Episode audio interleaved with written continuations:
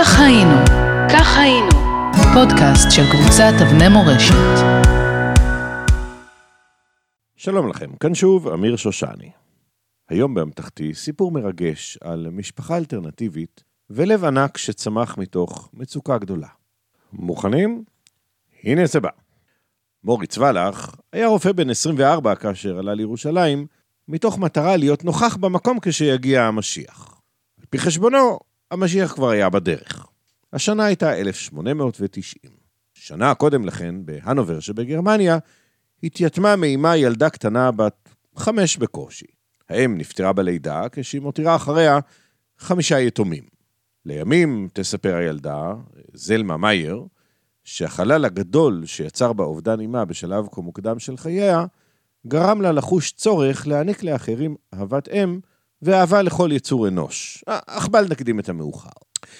בירושלים של אותה עת התקיימו לא פחות משלושה בתי חולים של יהודים. בית החולים רוטשילד, בית החולים ביקור חולים ובית החולים משגב לדח. הסיבה לכך ששלושתם לא היו מאוגדים כמוסד אחד, הייתה כמובן מלחמות היהודים.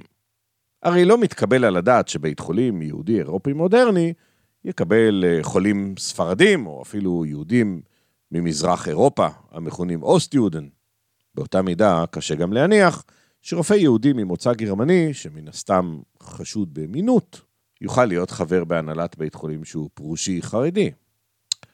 כך, לאחר שרופאים ממוצא גרמני והולנדי נזרקו מהנהלת בית חולים ביקור חולים, מצא עצמו דוקטור מוריץ ולח, שעבד שם כרופא, מעורב עד צוואר בניסיונות להקמת בית חולים נוסף, מתחרה, רביעי במספר, משוכלל וגדול מקודמיו.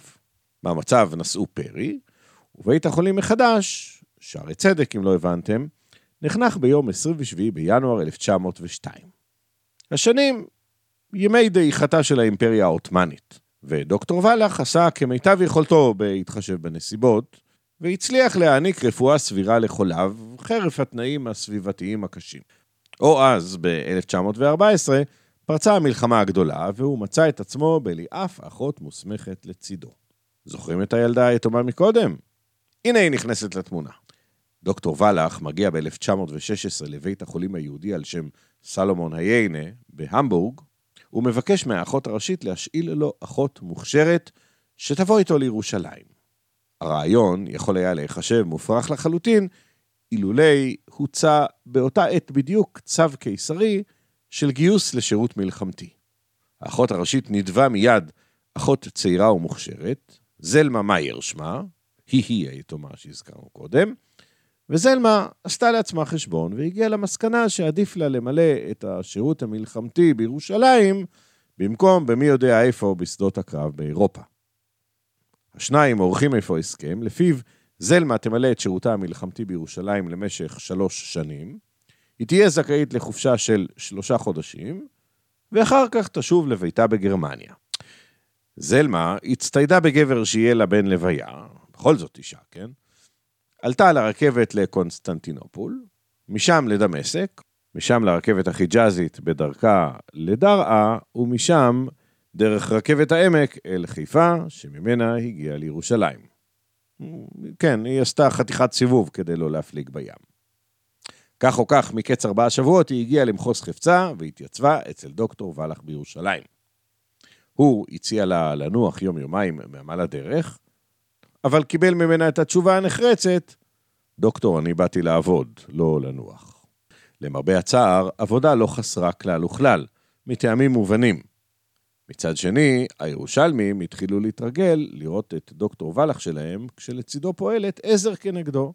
בחורה נמוכה, בקושי מטר וחצי, נמרצת כמו כספית, מוכשרת כמו שד, ואוהבת, אוהבת, אוהבת את כל החולים באשר הם, קטנים כגדולים.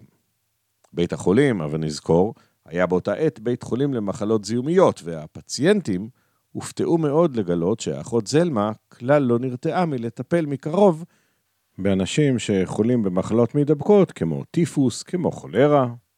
באורח פלא, היא עצמה אפילו לא נדבקה מהם, חרף טיפולה המסור. באחד הימים מגיע לבית החולים מר קלדרון, ומספר לצוות שאשתו נפטרה והוא צריך להתגייס לצבא הטורקי. ומה יעשה עם הילדה שלו? הוא אומר ומצביע על ילדה קטנה. דוקטור ולך והעזר כנגדו, שניהם רווקים, מציעים לו להשאיר את הילדה אצלם, וכך הופכת האחות זלמה, מלבד היותה האחות הראשית, גם לאימה המאמצת של סמוכה קלדרון. השנים חלפו, המלחמה נגמרה, שלוש השנים עברו מזמן, אבל זלמה לא מגלה כל סימני עזיבה. וכך אנו מגיעים לשנת 1920, ולבית החולים מגיע אדם בשם משה דנה, בחיקור תינוקת בת כחצי שנה. בוליסה שמה. הוא הגיע זה עתה מדמשק. אשתו שיפרה, אמה של התינוקת, כך הוא מספר, הוקשה בדרך על ידי נחש ונפטרה. הילדה, בוליסה, סובלת מדיזינטריה. ממילא הוא לא יודע איך לטפל בה. ילדה אחת כבר יש לנו, תשאיר גם אותה, מייעץ לו הדוקטור ולך, כי הוא הרי מכיר את האחות זלמה. וכך מוצאת את עצמה זלמה, מאמצת באהבה רבה שתי ילדות. לימים אגב, תגיע גם הילדה השלישית המאומצת. ושניהם, דוקטור ולך והגברת מאייר, שניהם אנשים דתיים אדוקים, אינם נשואים, אינם מקיימים שום קשר רומנטי, וכמובן, אינם חיים ביחד תחת קורת גג אחת.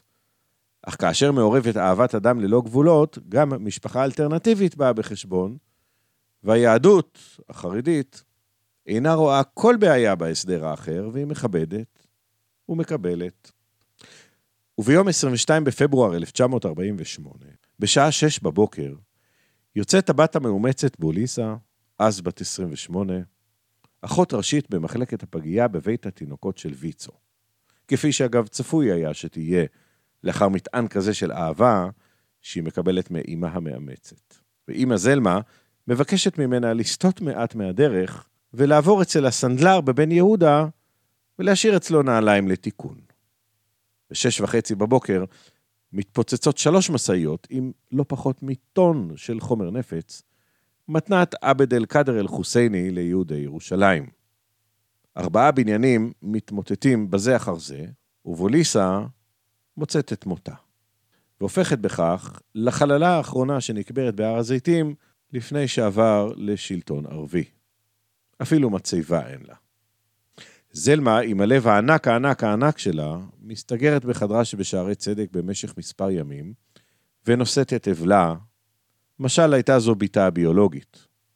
או אז היא יוצאת החוצה וחוזרת לטפל בחוליה, כי את מתנת הלב יש להעניק לכולם ביחד. ומתוך החסר, כנראה תבוא הנתינה. כך יעברו 53 שנות השירות מתוך אהבה ונתינה עד אין קץ. עד גיל 85, ועוד 15 שנים יעברו על זלמה, שנים של מגורים בתוך מתחם בית החולים, עד פטירתה בגיל 100 שנים ויומיים, בשנת 1984. והנה נהרגים להם יחד סיפורה המופלא של האחות זלמה, עם קורות חייו של בית החולים, שיחגוג ב-27 לינואר 2021, 119 שנים להיווסדו. ואני, לא נותר לי אלא לסיים את הסיפור המרגש הזה בציטוט שהיה מונח, כך אומרים, על שולחנה של האחות זלמה. כך היא כתבה: בשנתי חלמתי שהחיים הם חדווה.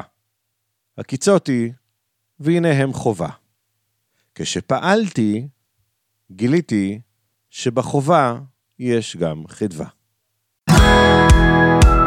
כך היינו, כך היינו, פודקאסט של קבוצת אבני מורשת.